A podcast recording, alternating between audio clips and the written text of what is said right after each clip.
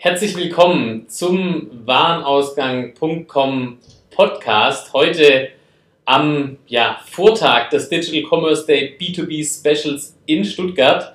Ich sitze hier mit dem wunderbaren Stefan Grimm, dem E-Commerce Opa. Richtig. Ähm, E-Commerce Before It Was Cool äh, ja. mit, mit Stefan Grimm. Äh, wir haben ja nachher noch ein Speakers Dinner ähm, für den DCD und dann hast du am Freitag hier eine Masterclass. Richtig. Ähm, zu welchem Thema? Äh, KMU und E-Commerce, wie können die Kleinen bei den Großen mitspielen? Das ist natürlich ein Thema, ähm, mit dem du dich eigentlich äh, jeden Tag beschäftigst. Genau, das ist, unser, ist, unsere Tagespraxis. Nicht ja. nur, weil wir selber halt ein KMU-Unternehmen sind, sondern auch, weil die Kunden auf unserem Marktplatz entsprechend meist klein mittelständische Unternehmen sind, meist im Außenumsatz unter 50 Millionen. Und ähm, da ist die Problemwelt meistens halt nochmal eine eine andere als äh, bei anderen E-Commerce-Projekten. Da sind wir ja schon mittendrin. Ähm, und der einleitende Satz ist ja klassischerweise immer, Stefan, wer bist du denn und was machst du eigentlich? Also, ich bin ähm, der E-Commerce-Opa, wie man mich äh, gerne nennt. Äh, bin äh, Gründer und ähm, Mitgründer und Geschäftsführer ähm, der GKS Handelssysteme. Wir betreiben ähm, Großhandelsmarktplätze. Unser bekanntester Großhandelsmarktplatz ist restposten.de. Damit sind wir am 1. Oktober 1997 live gegangen, ähm, genau nämlich B2B E-Commerce before it was cool. Ähm, nach dem Platzen der Dotcom-Blase war ähm, B2B E-Commerce Marktplatz zu machen so ziemlich das schlimmste Schimpfwort, ähm, das man im E-Commerce überhaupt nur haben konnte.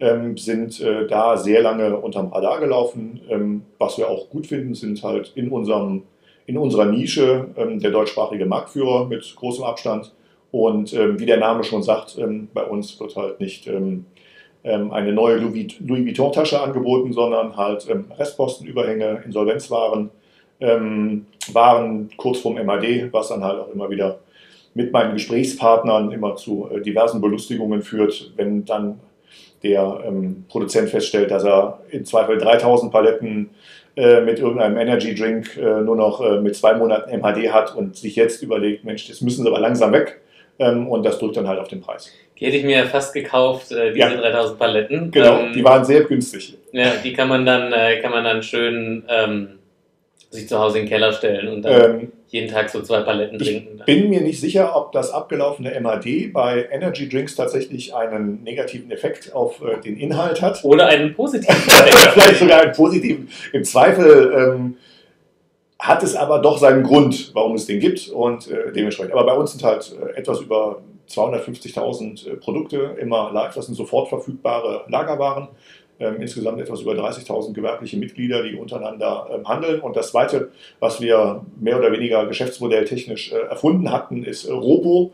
Ähm, also noch äh, bevor es in irgendeiner äh, Art und Weise ähm, wirtschaftlich, wissenschaftlich analysiert wurde. Also erstens der horizontale ähm, Großhandelsmarktplatz war 1997 auch noch nicht äh, Grundbestandteil der betriebswirtschaftlichen Auswertung und der Ausbildung. Mhm. Und dass man halt online seine Ware sucht und dann aber halt offline den Vertragsschluss stattfinden lässt, ist bei uns heute noch Standard, gerade bei Produkten, die abseits der ähm, Warengüteklasse 1a Neuware sind, ist es halt sehr oft so, dass man tatsächlich die Ware besichtigt, gerade bei Insolvenzposten, bei Sicherungsverkäufen mhm. von Banken. Ähm, es gibt keine, ähm, keine ähm, Käuferrechte wegen mangelhafter Lieferung. Ähm, da wird ein verbindlicher Vertrag abgeschlossen und wenn die 3000 Paletten halt die 3000 Paletten sind, ähm, dann wird der Vertrag abgeschlossen und die Ware wird so, wie sie besichtigt, äh, dann übernommen. Das ist ein spezielles Business, ähm, das auch Mischpaletten das ist auch ein großes Thema. Ähm, und das hat halt seine eigenen Gesetze. Und ähm, das heißt, eins dieser Gesetze ist, es wird sehr, sehr viel äh, im persönlichen Kontakt tatsächlich dann gekauft und der Warenkorb ist noch eine untergeordnete Rolle.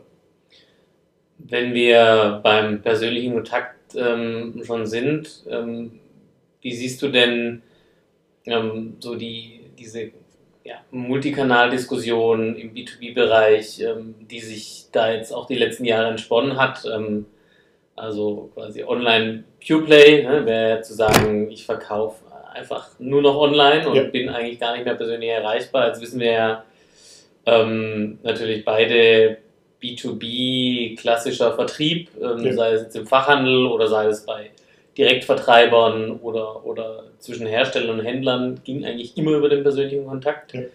Ähm, glaubst du, in Zeiten von steigenden E-Commerce-Umsätzen wird der persönliche Kontakt eher unwichtig? Bleibt er genauso wichtig oder wird er vielleicht sogar noch wichtiger in Zukunft? Der, der persönliche Kontakt gehört ja mal qualifiziert. Ähm, ich vermute, dass in sehr vielen Vertriebsteilen persönlicher Kontakt durch Standardaufgaben halt ähm, dann am Ende aufgezehrt wird, ähm, aber nicht durch Beratungsaufgaben. Das heißt also, ich glaube da, dass ähm, jedes E-Commerce-Projekt ähm, auf äh, Ressourceneinsparungen einzahlen muss, ähm, weil irgendwo muss die Ressource natürlich auch her. Jetzt sind einfach zusätzliche Aufgaben und zusätzliche ähm, Investitionen nötig, die halt in E-Commerce-Projekte investiert werden müssen. Da muss vielleicht weniger persönlicher Kontakt da sein. Der persönliche Kontakt muss aber dann halt zielgerichteter und qualifizierter sein, nämlich dann, wenn er halt tatsächlich auch einen persönlichen Kontakt bedarf. Ähm, wenn der Handwerker XY äh, nur den ähm, Außendienstmitarbeiter Meier anruft, sagt, komm bitte morgen mal vorbei und bestellt Standardschrauben nach. Ähm, das sind, glaube ich, Prozesse, die keinen ähm, persönlichen Kontakt in Zukunft äh, bedürfen. Und bei dieser ganzen ähm, Multi-Channel, Cross-Channel, Omni-Channel, ich weiß nicht was für Kanaldiskussion, ähm, da gibt es so viele verschiedene Standpunkte, bei denen jeder findet, dass er irgendwie recht haben soll und in der ganzen Diskussion findet aber der Kunde regelmäßig nicht statt. Die Kanäle, die der Kunde bedient, sind die Kanäle, die ich bespielen muss. Ähm, es sei denn, der Kunde ist mir egal. Solange der Kunde noch der Auftragsauslöser ist, habe ich da zu sein, wo der Kunde mich haben möchte.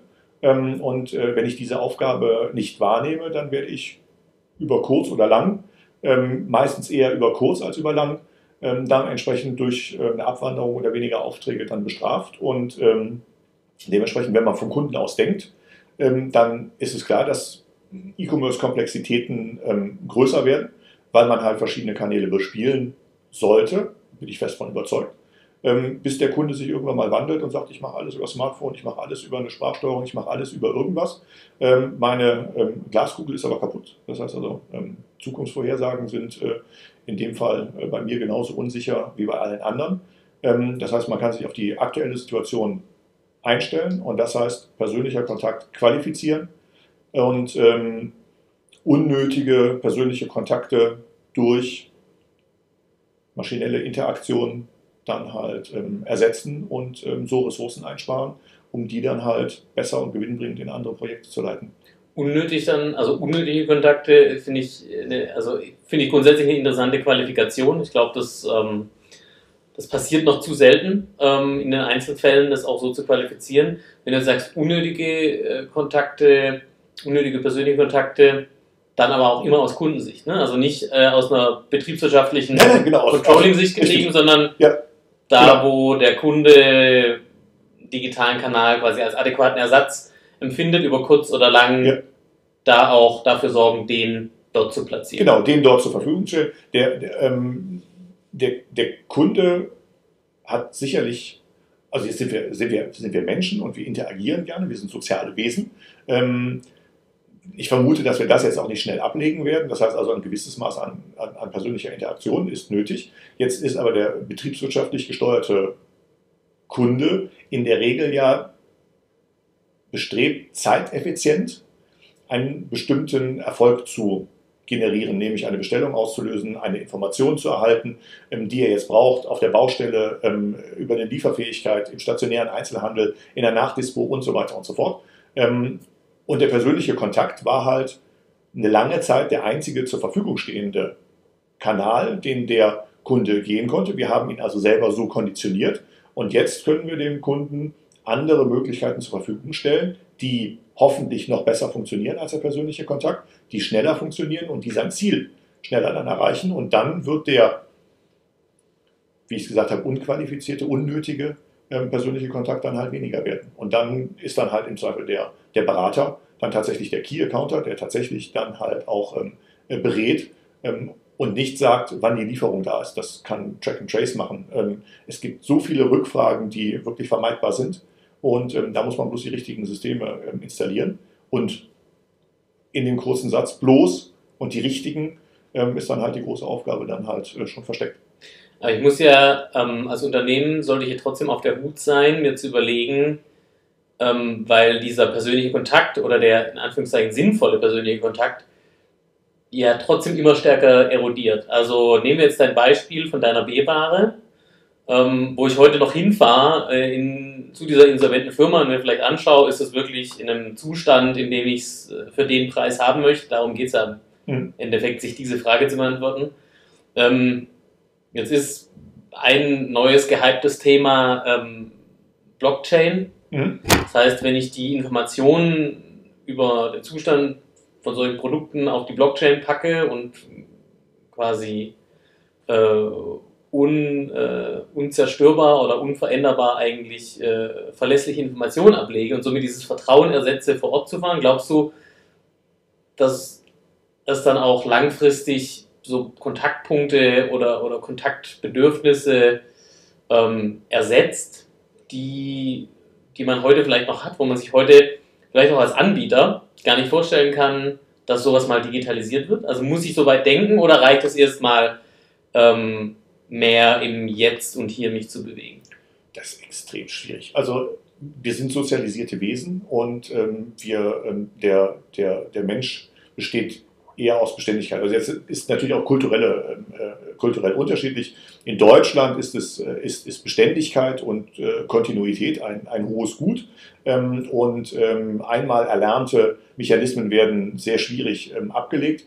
Ähm, ich glaube aber tatsächlich, dass mit neuen Entscheidern und äh, mit neuen Generationen, die ähm, unterschiedlich mit Informationen umgehen. Der eine hat halt nur die Information geglaubt, die er halt tatsächlich gesehen hat, ähm, die Ware, die er besichtigt hat. Im Zweifel gibt es übermorgen irgendwie, was weiß ich, eine Drohne, die drüber fliegt. Das heißt also, der Verkäufer hat, keine Ahnung, äh, eine Drohne äh, im Lager, in die sich der äh, entsprechende Kunde einlinken kann oder sonst irgendwas. Oder der läuft da mit einer Kamera rum, ähm, um dann halt die Besichtigung stattfinden zu lassen. Ähm, es gibt ganz sicher Modelle, die auch nicht so fern liegen, mit denen man die Informationsbedürfnisse bedienen kann. Und deswegen glaube ich tatsächlich, dass ähm, da sehr viel digitalisiert werden wird und sehr viel digitalisiert werden kann. Und wir gar nicht im Jetzt bleiben dürfen. Und die Frage ist, was ist denn jetzt? Ist, ist jetzt nächste Woche? Ist jetzt ähm, nächsten Monat? Ist jetzt nächstes Jahr? Ähm, also Sachen vorauszusehen, äh, Marktentwicklungen äh, vorauszusehen, die äh, ein, zwei Jahre entfernt sind, ist, glaube ich, schon extrem schwierig. Das ist natürlich eine unqualifizierte Bloggerfrage, um dich ein bisschen zu kitzeln. Ja. aber das hast du ja schon durchschaut, Stefan. Nutzt nichts. Nutzt nichts. Ähm, da bist du zu lange dabei. Ich habe jetzt gerade gelesen, dass, ähm, dass, dass Amazon pro Woche 93.000 Quadratmeter Lagerfläche neu in Betrieb nimmt. Mhm.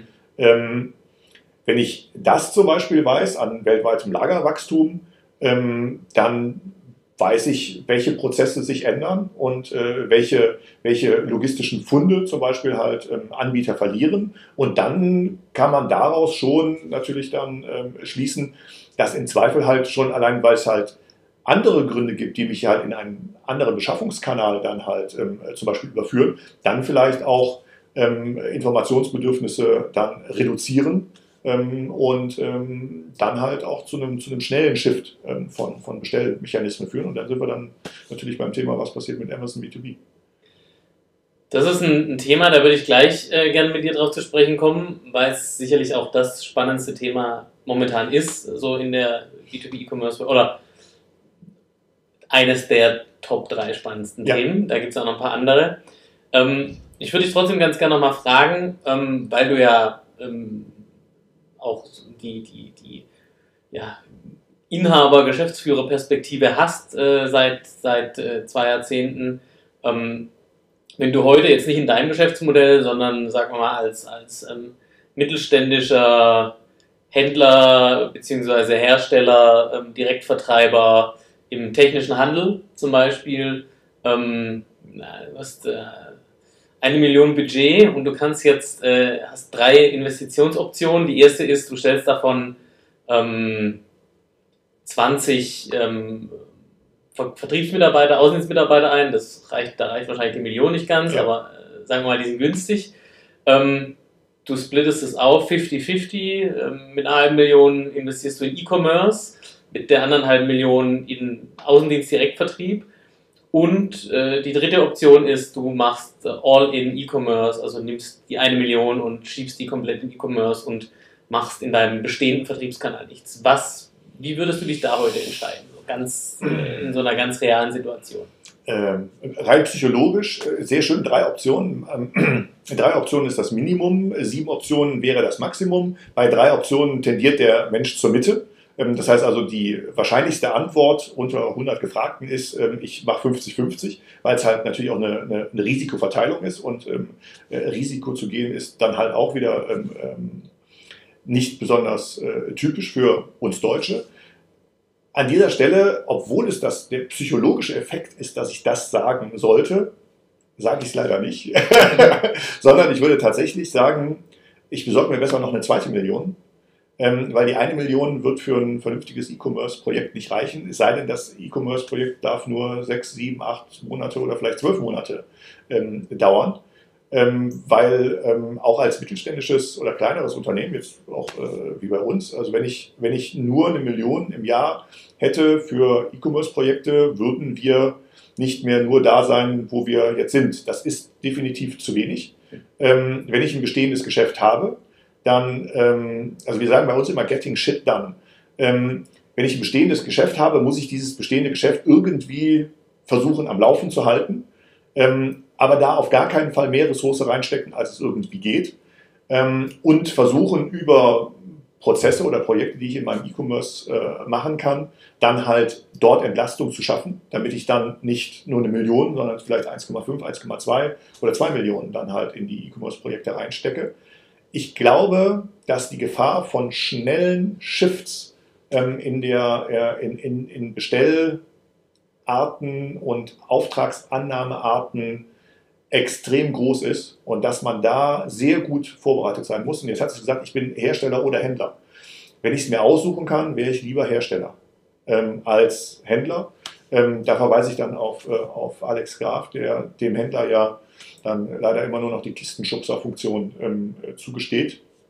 Ähm, oh, jetzt, das gibt wieder böse Kommentare. Das gibt wieder böse Kommentare, natürlich. Um jetzt, Gottes Willen. Ich, ich, verweise ja nur auf das, was Kassenzone ja, schreibt.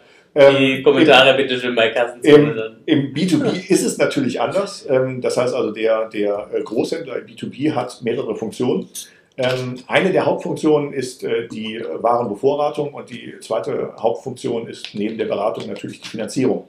So, wenn diese, wenn diese Funktionen durch Dritte angegriffen werden. Und das sehen wir halt im Moment gerade bei Amazon Business. Ähm, hast du den Selbstversuch, glaube ich, gestartet mit äh, einer frischen Gewerbeanmeldung, mhm. kriegt man sofort äh, einen, ähm, einen Kontokorrentbereich von 5000 Euro als Verfügungsrahmen. Mhm.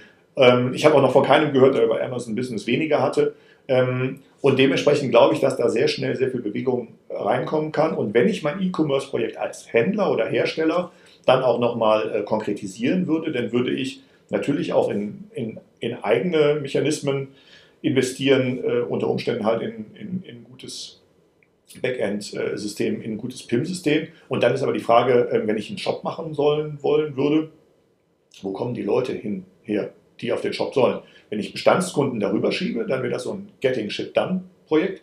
Ähm, das heißt also, ich kann versuchen, meine Bestandskunden mit standardisierten Anfragen und Aufträgen vom Außendienst wegzupulen, mhm. kann da versuchen, ein bisschen Geld zu sparen kann versuchen, die auf eine E-Commerce-Plattform zu heben ähm, und die eingesparte Ressource dann halt entsprechend wieder woanders hin zu verwenden. Aber ansonsten muss ich irgendwo dahin, ähm, wo die Kunden sind, zumindest dann, wenn ich äh, Händler bin, auch als Hersteller. Und ähm, das heißt, im Zweifel muss ich halt auf die, auf die großen ähm, Distributeure, auf die Ökosysteme ähm, und ob das jetzt ein Mercateo ist, ob das ein, ein, Alibaba ist, ob das ein, ein Amazon ist, natürlich auch ein Restposten.de oder andere Marktplätze, wir sind im Moment noch in so einer Marktplatzphase, wohin wir uns mal hinbewegen, ist, ist die Frage. Und daneben ähm, dann noch eigene ähm, Elemente aufzubauen, die tatsächlich auch für Neukundengewinnungen ähm, vernünftig funktionieren. In der Vollkostenrechnung ist, glaube ich, sehr schwierig. Du sagst, äh, du wärst lieber Hersteller ja. und äh, ich glaube, du hast mal irgendwann ähm, letztes Jahr einen sehr schönen Satz gesagt, du glaubst, der Produktzugang demokratisiert sich. Ja, genau. ähm, das ist ein Merksatz, Merksatz äh, für mich auf jeden Fall ähm, bis heute. Ähm, warum demokratisiert sich der Produktzugang? Wir hatten eine sehr lange Zeit äh, den Fall, dass ähm, entweder die Werbung ähm, oder die Außendienstpower am Ende darüber entschieden haben, ob ein Produkt ähm, erfolgreich am Markt ist oder nicht. Wenn ich ähm, bei, was weiß ich, äh, wenn ich bei Wirt drin bin ähm, und ich liefere meinen Akkubohrschrauber dahin und äh, der ist äh, halt, was weiß ich, das neue 36 Volt Lithium-Ionen, tralala, ähm, der ist super für den Handwerker und irgendwer als Gatekeeper sagt, nee, weißt du, das ist zu teuer, das geben die nicht aus, machen wir gar nicht. Mhm. Dann kann ein Produkt, selbst wenn es das Bessere ist, nicht gewinnen, mhm. weil es nämlich den Kundenzugang gar nicht erhält. Der Kundenzugang ist halt vorher über, über mehrere Gatekeeper dann halt entsprechend ähm, dann ähm, verschlossen gewesen ähm, und hat am Ende darüber entschieden, wer überhaupt Geschäft machen kann und wer nicht. Und die Demokratisierung ist eben genau dann, dass die, die Rezension ähm, prinzipiell die, ähm, die Werbung ersetzt und genau das, was wir auch im Vorgespräch hatten über Technik, ähm, welche Mikros äh, kaufe ich, ähm, äh, was mache ich, dann war auch bei dir ganz natürlich, ich schaue mir jetzt nicht die, ähm, die Webseite von Sennheiser an, welches Mikro ist jetzt genau das Richtige, sondern ich schaue mir mal äh, irgendwas auf YouTube an, ich lese mir Rezensionen durch von Leuten, die es benutzen mhm. und dann empfehlen, dafür was gut, dafür was schlecht. Ähm, und genau das ist die, die Demokratisierung der Information und ähm, diese, die Verheiratung der Demokratisierung von Information war im B2C-Bereich ja jetzt schon lange gelebt, ähm, aber im B2B-Bereich ist er halt neu.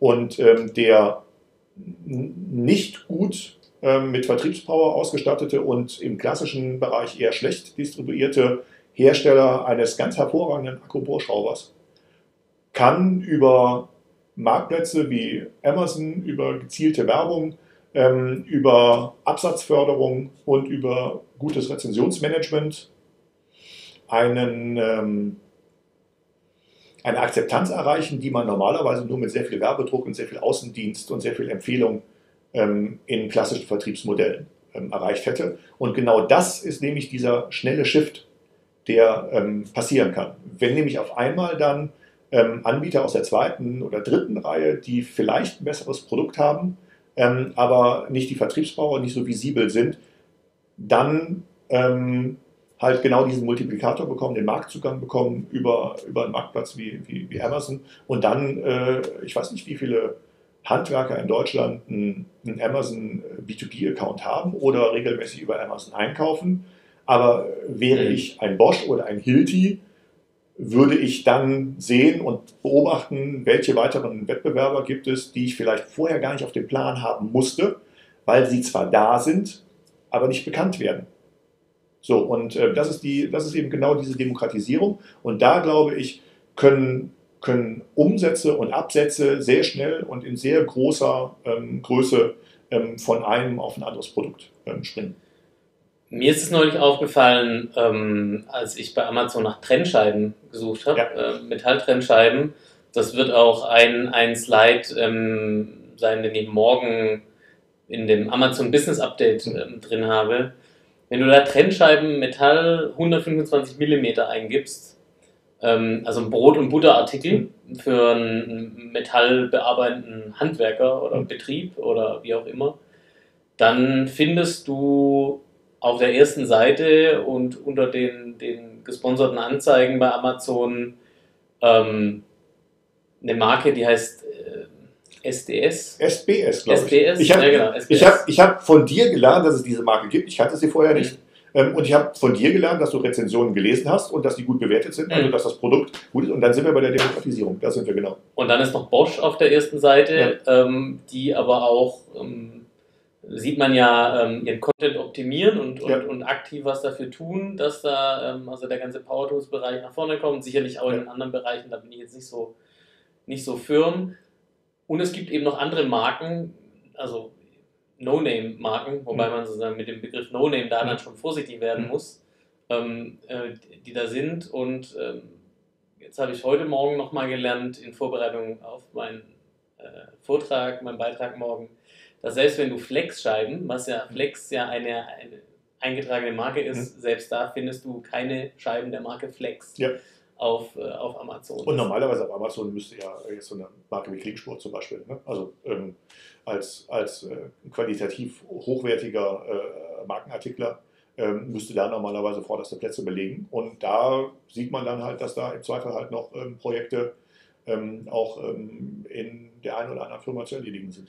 Jetzt ähm, spiele ich mal sozusagen die umgedrehte Rolle, den Advocatus Diabolus und sage ja, Herr Grimm, aber ähm, wir, also das Volumen, das da heute gedreht wird, ist jetzt noch nicht so groß. Äh, auf, den, auf Amazon bei Trennscheiben, das interessiert uns noch nicht so.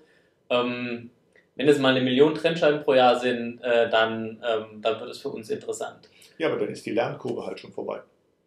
Das ist ganz also ähm, die, der, der, der Unterschied zwischen Erfolg auf Amazon und dem Azubi sagen, er soll ähm, Produktdaten in einem Feed listen, ist riesengroß. Ähm, der ähm, allein in dieser Wahrnehmung wäre ja dann schon der fatale Fehler dann sozusagen schon, schon enthalten. Ähm, würde jemand von dem Trennscheibenhersteller Meyer ähm, einen, einen großen Key-Account besuchen, mhm. würde sich in weiß ich nicht welcher Art und Weise vorbereitet werden, das Beste von seinen Produkten, äh, wo unterscheidet man sich vom Wettbewerb, was sind unsere Preise, was sind unsere Eckpunkte ähm, und in, wahrscheinlich würde jemand von der Geschäftsführung äh, mitfahren, um halt diesen Key-Account zu gewinnen.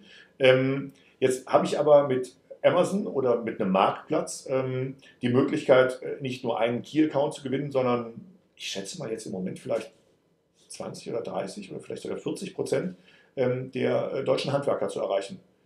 Also ich glaube, die Zahl wird wahrscheinlich sogar noch höher sein. Also ich, ich weiß sie nicht. Das ist, mhm. jetzt, ist, jetzt, einfach bloß. Ich weiß die leider auch nicht. Es, äh, ist, das, äh, ähm, frage ich, wenn ich das nächste Mal in München bin, dann, dann frage ich. Das. So, ähm, wie, viel, wie viel Prozent der deutschen Handwerkerschaft haben einen Amazon-Account? Ich glaube, es ist ein sehr hoher Prozentsatz. Mhm. Und man ja, könnte, selbst wenn es nur 5 oder 10 Prozent sind, man sind könnte, 10 Prozent des Marktes. Ja, ja, man, man, könnt, man könnte die erreichen ähm, und tut es aber nicht. Und bloß weil ich ein, ein Account bei Amazon, also einen Seller Central Account aufgemacht habe und weiß, wie der Datenfeed funktioniert, bin ich kein erfolgreicher Verkäufer, sondern auch da braucht man eine Lernkurve, ähm, da braucht man Hilfe, da braucht man Personal, da muss man heiern, ähm, man muss die Funktionen kennen, man muss wissen, ähm, äh, welche Verträge darf ich unterschreiben, welche Verträge darf ich nicht unterschreiben, äh, wie kann ich werben, äh, wo kann ich werben. Ähm, und ähm, all diese Sachen müssen erlernt werden. Das sind neue Vertriebswege, neue Funktionen und ähm, das ist nicht von, ich nehme mir heute vor, ich bin erfolgreich bei Amazon und habe das dann nächste Woche erledigt. Also es mag vielleicht Fälle geben, da hat das funktioniert. In der Regel wird das so nicht funktionieren und wer heute sagt, ich bin nicht auf Amazon, sondern ich möchte erst auf Amazon gehen, wenn der Trennscheibenmarkt da ähm, eine Million Euro ähm, ist.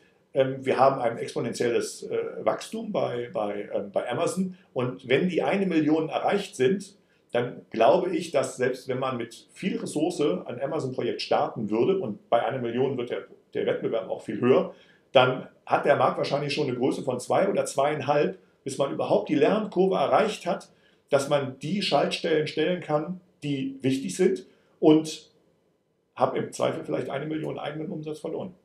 Hm. Ich glaube, ähm, das ist, also das Thema Lernkurve ist ein extrem wichtiger Punkt. Ja, wir sind ja, glaube ich, jetzt in vielen, also aus Herstellersicht, in vielen Kategorien bei Amazon ähm, bis, also Gewerbe, Industrie und Wissenschaft, so heißt ja die mhm. Kategorie, ja. oder Baumarkt, äh, auch wenn das vielleicht bei manchen sauer aufstößt, mhm. aber so heißt halt die Kategorie bei Amazon ähm, dass es heute jetzt noch nicht darum geht, für, für viele den großen Reibach dort zu machen, aber quasi jetzt einzusteigen, genauso wie wir hier am Flughafen sitzen und du äh, idealerweise spätestens eine Stunde vor Abflug am Flughafen bist und nicht, ja. äh, wenn um 6.30 Uhr ja. Takeoff ist, dann um 6.25 Uhr auf dem Parkplatz fährst, dann ist auch zu spät. Ne? Theoretisch ja. reicht es dir noch, praktisch, praktisch nicht mehr. Allein, allein die Leute zu bekommen. Also jetzt ähm, äh, kennen wir das halt ja auch natürlich bei, ähm, aus, aus E-Tribes-Projekten.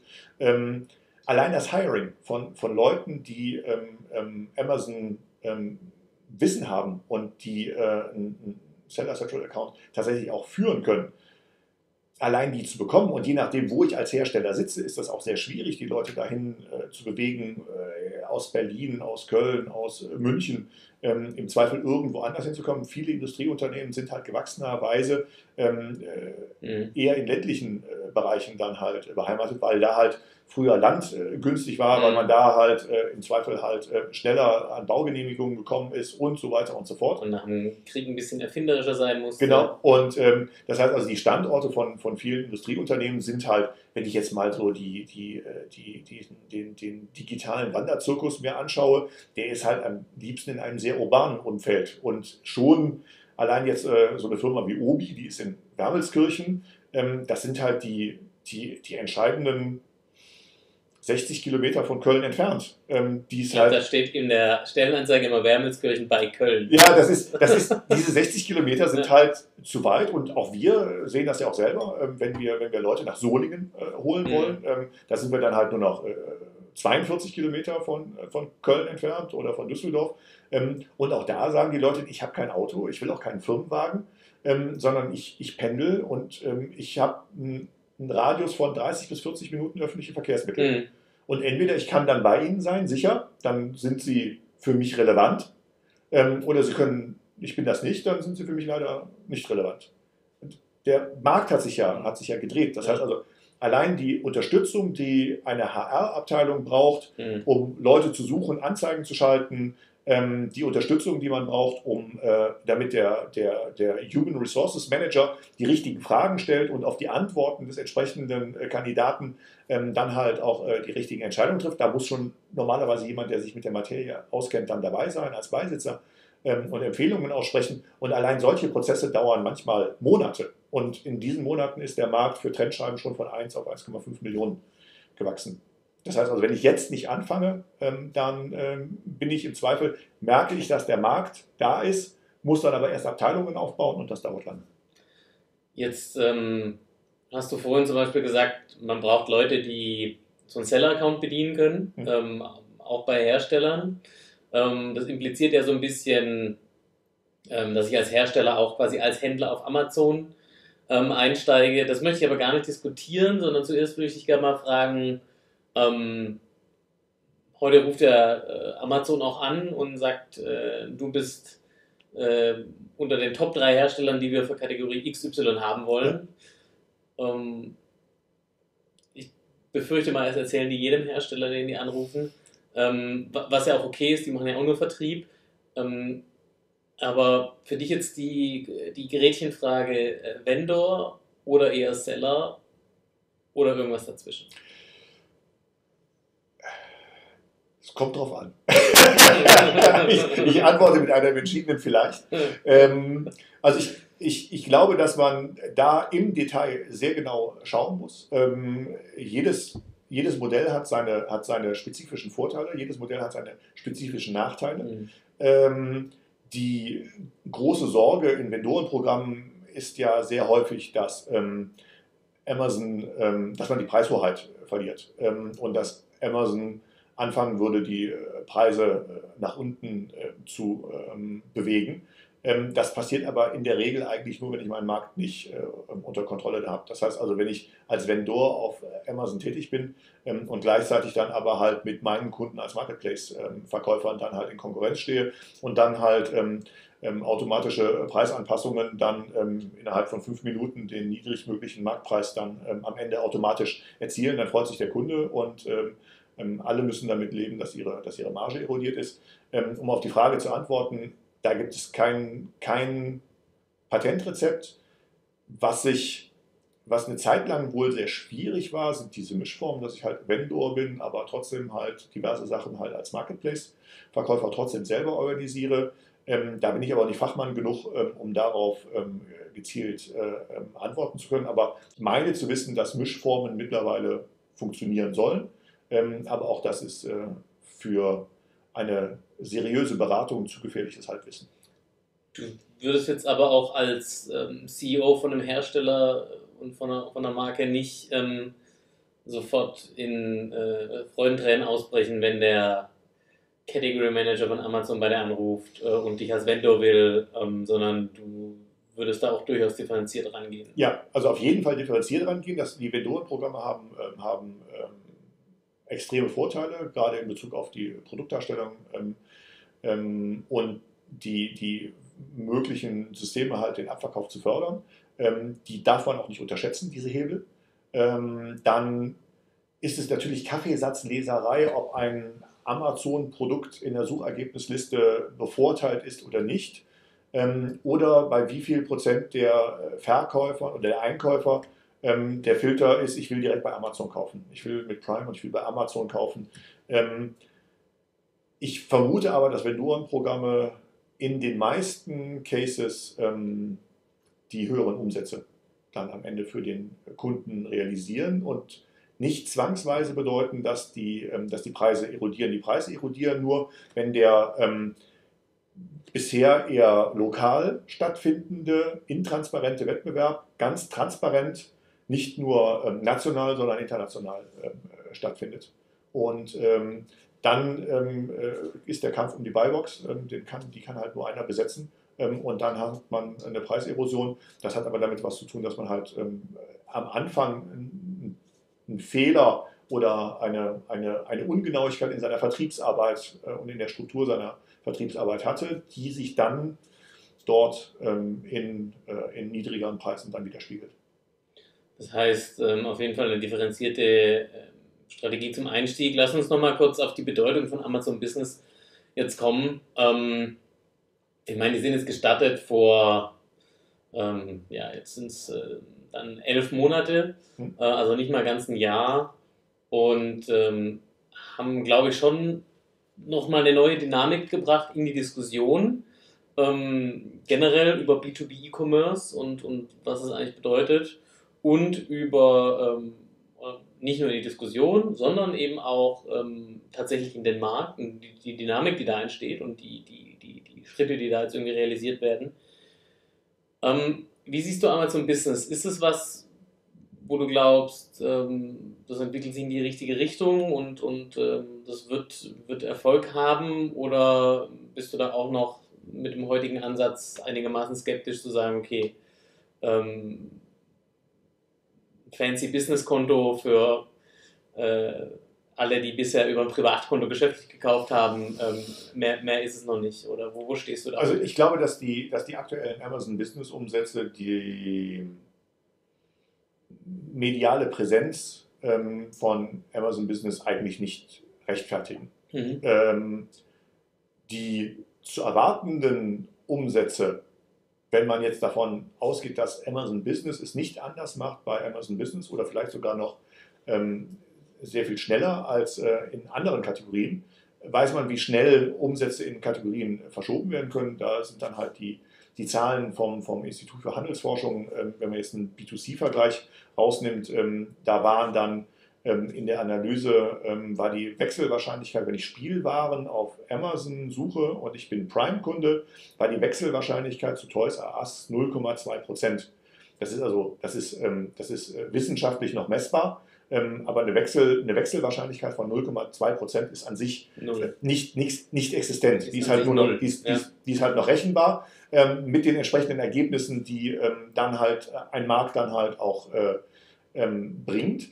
Und da ist halt einfach die, das Potenzial, das Amazon hat, ist in den heutigen Umsätzen noch nicht wiedergespiegelt. Die, der Aufwand, den man betreiben muss, um auf Amazon ordentlichen und stabilen Umsatz zu machen, wird aber weitestgehend unterschätzt und zwar massiv unterschätzt, sondern man denkt einfach, man listet da, also viele denken, man listet da hoch und schon beim Listing hat man Probleme mit verschiedenen Sprachen und äh, mit äh, Übersetzungen und so weiter und so fort. Äh, und wo kommt denn jetzt überhaupt mein, mein Datenfeed her? Ähm, das heißt, ich glaube, man kann die Bedeutung von Amazon Business gar nicht hoch genug einschätzen. Einfach aufgrund, der, aufgrund des Wissens oder aufgrund der Erwartung, dass ähm, Amazon Business sich nicht entwickeln wird wie das Amazon Phone. So, das mhm. ähm, seines Zeichens ähm, direkt nach dem Microsoft Phone dann halt ähm, auch ein Rohrkrepierer war. Ähm, du hast es tatsächlich halt, geschafft, das Microsoft Phone in ja, diesen Podcast reinzubekommen, Stefan. Ich glaube, ich schulde dir jetzt ein Bier. Und ähm, ich habe übrigens ein Microsoft Phone, ich bin's. 0,32% Marktanteil. Genau. Ähm, Wenn in Google Analytics jemand auf der Seite auftaucht mit einem Endgerät Microsoft Phone, da war der Stefan ähm, ich auf war's. der Seite. Genau, richtig. Ähm, und ähm, da ist es halt einfach so, dass, ähm, dass diese, die, die, die Effekte, wie schnell aus einer kleinen Welle ein Tsunami werden kann. Und dann muss man sich halt entscheiden, hat man schon die Ressourcen und die Prozesse aufgebaut, damit ich auf der Welle surfe ähm, oder ob ich von ihr unter, äh, überrollt werde. Und das, und das ist für mich das, das, das einfachste und sofort einprägsamste ähm, ähm, der Erklärungsbild ist, ich bin oben auf der Welle oder ich bin unten. Und ähm, dementsprechend, also Antwort auf die Frage, Amazon Business wird heute noch umsatztechnisch, wird zu viel über zu wenig Umsatz geredet. Ähm, die Gefahr, dass ähm, demnächst sehr, sehr viel mehr Umsatz auf Amazon Business abgewickelt wird, ähm, ist extrem hoch und ähm, dementsprechend hätte man sich schon na, vor zehn Monaten anfangen müssen, spätestens ähm, differenziert damit auseinanderzusetzen. Und zwar mit Team und Teambuilding.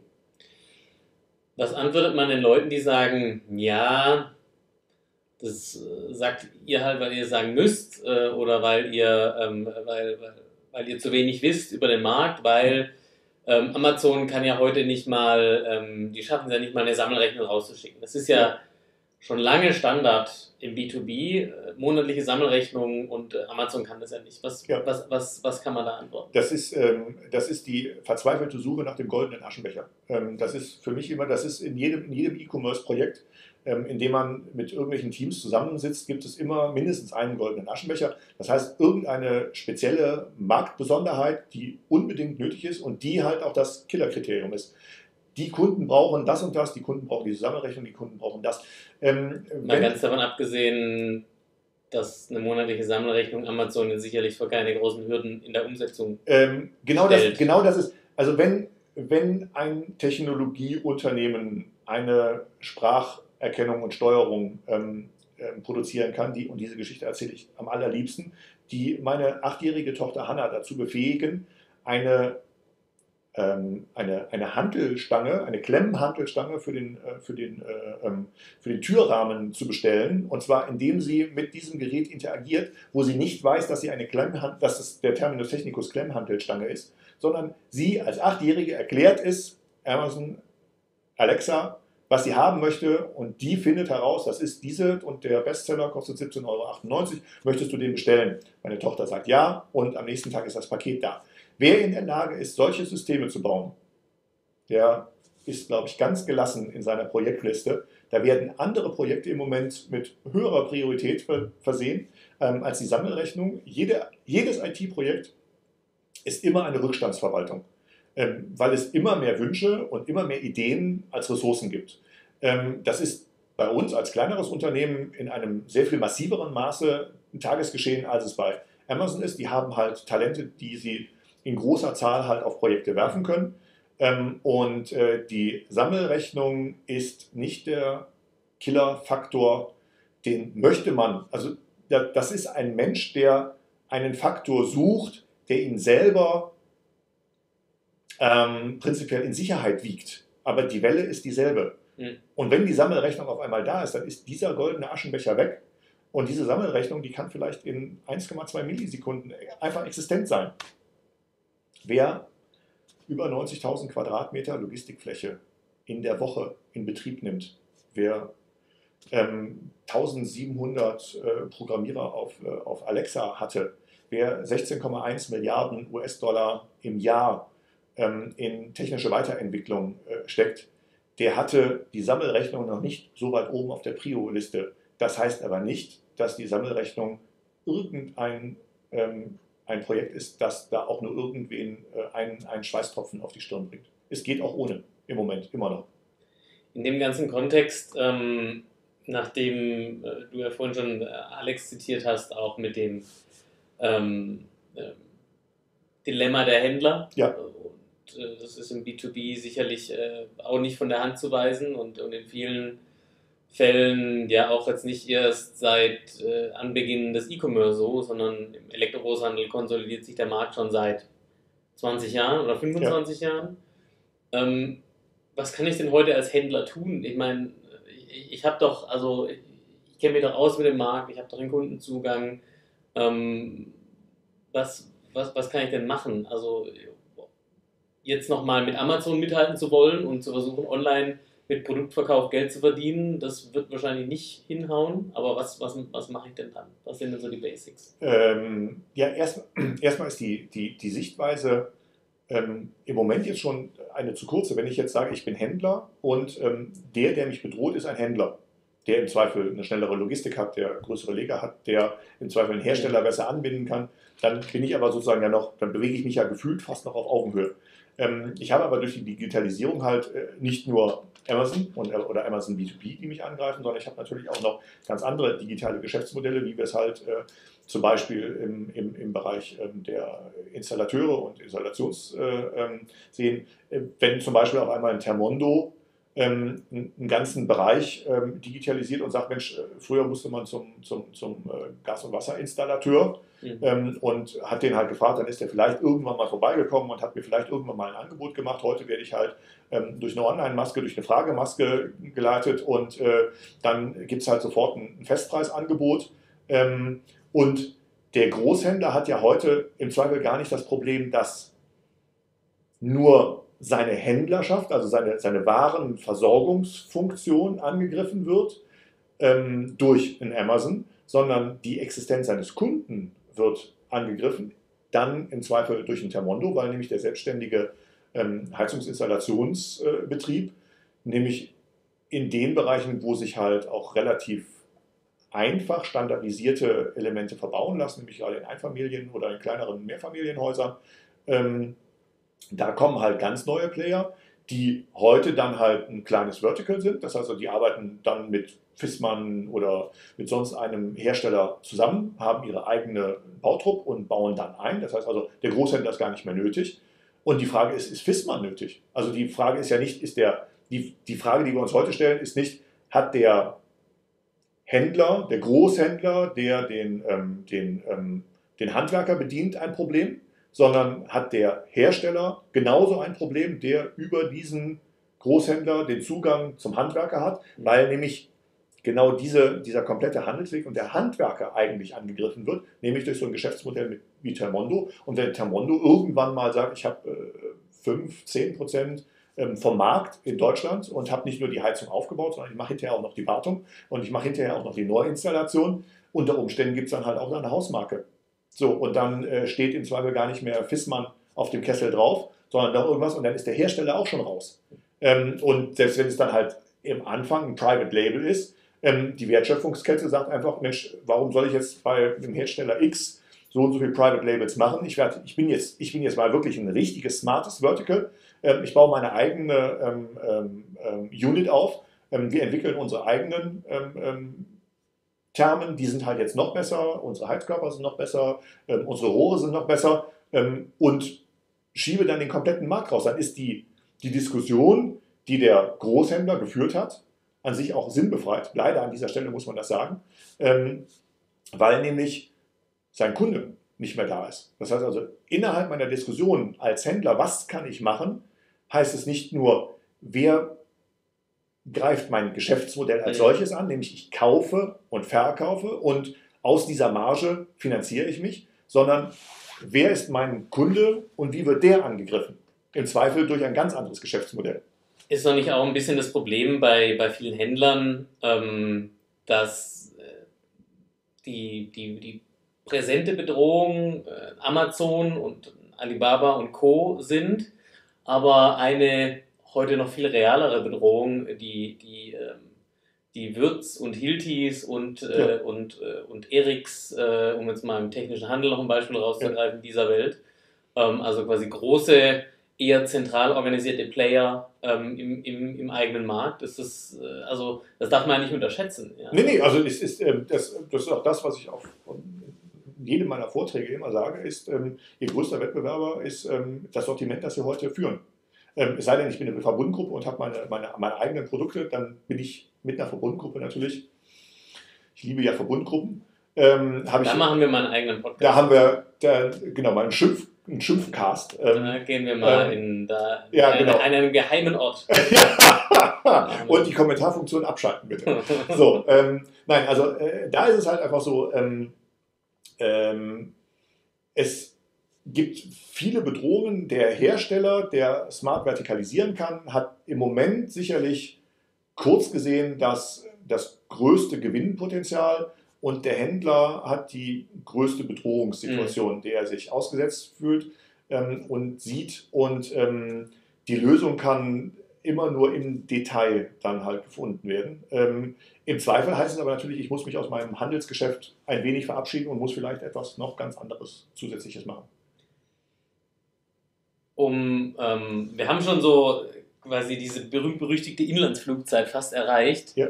Eine letzte Frage, weil die gerade so gut auch passt, ähm, die wollte ich dir trotzdem noch stellen zu diesem Thema. Und zwar ähm, habe ich neulich mal behauptet, äh, im, im Zuge äh, meiner jugendlichen Naivität, dass es ja Unternehmen wie ein Hilti oder ähm, ja, vielleicht auch sogar so ein Unternehmen wie Erics äh, aus den Niederlanden oder, ähm, um mal noch andere Beispiele zu nennen, wird Elektronik ISOS äh, im indirekten Elektrobauteilebereich ein ganz großer, schnell wachsender Player aus der Wirt-Gruppe, dass diese eigentlich schaffen könnten, in ihrem Vertical, in ihrer Branche, in ihrer Industrie selber äh, zur Plattform werden könnten.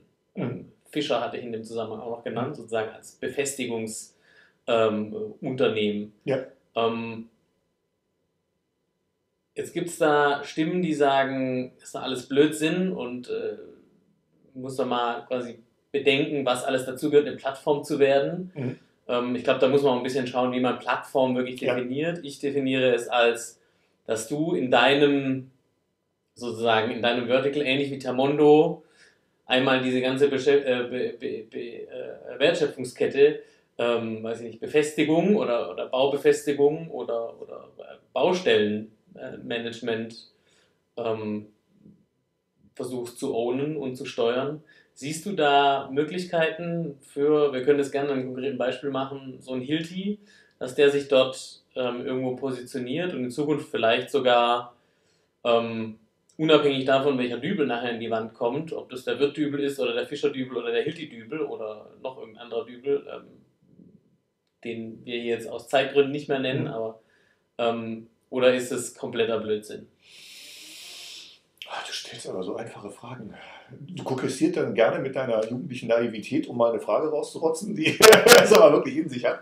Ähm, also meine, meine hellseherischen Fähigkeiten sind in diesem Bereich sehr begrenzt. Ich glaube, dass ähm, Anbieter wie Hilti, ähm, ähm, um bei dem konkreten Beispiel zu bleiben, ja. ähm, extrem gute Chancen haben, ähm, zur Plattform werden zu müssen, weil wir die erste Annahme in Frage stellen können, ist, verkaufen die demnächst Geräte oder ist es genauso wie beim, beim, beim, ähm, bei Automobil, ähm, habe ich am Ende nur noch eine Laie, besitze ich die oder benutze ich die mhm. nur noch? ähm, sind die prinzipiell das Ökosystem, in dem mir die Maschine sagt, irgendwie, ich bin zu heiß, ich bin irgendwas, äh, der Mitarbeiter hat der Puls zu hoch, äh, ich reduziere äh, die Newtonmeter an Drehkraft oder sonst irgendwas, damit er sich ein bisschen erholen kann. Ähm, wenn man, wenn man in, in diese Elemente breiter gefasst reinkommt, dann glaube ich, kann man mit dem entsprechenden Know-how so einen, so einen Bereich ownen ähm, und ist dann aber abseits von, von, von Amazon, wenn Amazon heute nach wie vor in einem Handelsmodell ist. Wenn ich mich dann sozusagen, und das ist dann eben genau die Digitalisierung, die ich, äh, die ich dann äh, vorhin angesprochen habe, wenn ich sage, im Moment verkaufe ich die Maschine, ähm, vielleicht vermiete ich sie demnächst, vielleicht äh, gibt es noch ganz andere Sharing-Systeme, vielleicht gibt es dann die Hilti-Box, an bestimmten Standorten, wo der Handwerker hingeht und sich morgens irgendwie seine Maschine rausholt, ähm, wo die Maschine sagt, irgendwie, ich muss aber im Service und der Service findet über Nacht statt. Ähm, äh, dann kommt dann halt der Hilti-Service und äh, verarbeitet das an den Maschinen, äh, dass halt die am nächsten Morgen wieder äh, einsatzfähig sind und die entsprechende Standzeit haben. Ähm, die Modelle, die man sich da ausdenken kann, sind sicherlich, ähm, sind, äh, da braucht man nur ein gewisses Maß an Kreativität. Und dann könnte man tatsächlich, und dann ist man halt so ein Ökosystem. Und da, ich bin halt immer weg von der Plattform. Ne? Also eine Plattform ist an sich jetzt erstmal, also jetzt entweder bin ich ein Shop oder die meisten sagen Plattform, wenn ich fremde Anbieter zulasse. Mhm. Dann bin ich schon meistens äh, Plattform. Ähm, deswegen äh, gehe ich da eher mit, äh, mit, mit Alex in, in den Bereich Ökosystem. Ähm, und das Ökosystem heißt halt, ich habe nicht nur die komplette Wertschöpfungskette, sondern auch noch alle Services, die rechts und links ähm, für diese Wertschöpfungskette dann wichtig und nötig sind.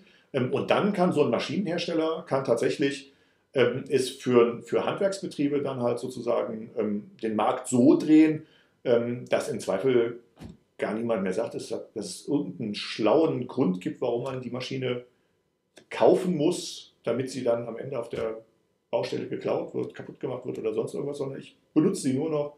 Im Zweifel gibt es eine Sammelstelle, im Zweifel gibt es die Amazon, den Locker halt auch von Hilti mhm. ähm, und ähm, gibt es ganz neue und andere Modelle. Aber genau das ist eben die Möglichkeit, die wir heute haben, weil sie halt uns Vernetzung halt äh, möglich macht. Und äh, erst mit 5G wird es dann halt am Ende wirklich interessant, wenn wir dann auch mobil dann äh, gar, keine, gar keine Bandbreitenprobleme mehr mal in, in, in fünf Jahren haben, ähm, wir keine Latenzzeiten mehr haben. Ähm, und ähm, dann wird es, glaube ich, ganz spannend. Aber das muss man heute vorbereiten. Und vor allem muss man das Team. Das, ohne das Team geht gar nichts.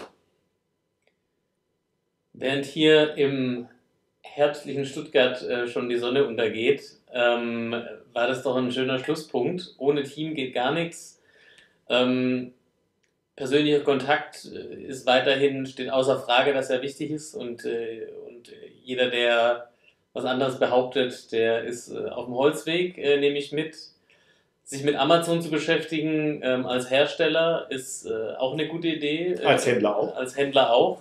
sich mit Amazon Business zu beschäftigen und ähm, sich Richtung Ökosystem zu entwickeln, da könnte man zumindest mal so einen halben Tag drauf verwenden, sich da Gedanken zu machen. Viele, Her viele Händler sind ja tatsächlich in Verbundgruppen auch tatsächlich und in Einkaufsgemeinschaften organisiert, von denen es ja ganz viele gibt, von denen auch die eine oder andere schon äh, E-Commerce-Modelle an den Start gebracht haben, die äh, mehr oder weniger erfolgreich waren. Ähm, wenn der Hersteller zum Händler wird, ist der natürliche Schluss, dass der Händler zum Hersteller wird. So, äh, die Produktkompetenz, der Kundenzugang, das hattest du vorhin gefragt. Ich habe doch den Kundenzugang, was soll ich denn machen? Ähm, ja, ich gebe meinen Kundenzugang eben nicht ab ähm, und muss dann halt in einer demokratisierten Informationsgesellschaft im Zweifel das bessere Produkt haben, weil mich das vom, vom Hersteller unterscheidet. Ich habe wahrscheinlich nicht die Entwicklungsressource, habe aber ähm, dann ähm, wahrscheinlich auch eine bessere Kostenrechnung.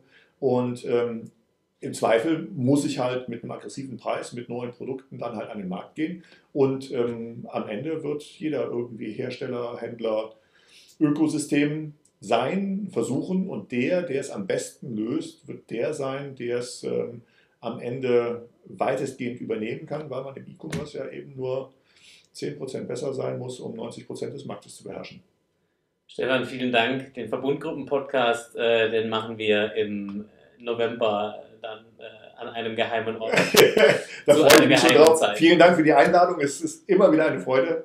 Und äh, natürlich äh, dann äh, auch nie vergessen, äh, warenausgang.com ähm, zu lesen. Und wenn man einen Restposten äh, drückt, ne, restposten.de ist gar nicht so schlecht. Einfach mal anmelden und Produkte einstellen. 3000 Paletten Energy Drink, die stehen immer noch irgendwo. Nein, nein, die sind weggegangen. Die sind weggegangen. Die das sind weggegangen. Kein Thema. Vielen Dank fürs Zuhören. Bis bald und viel Spaß.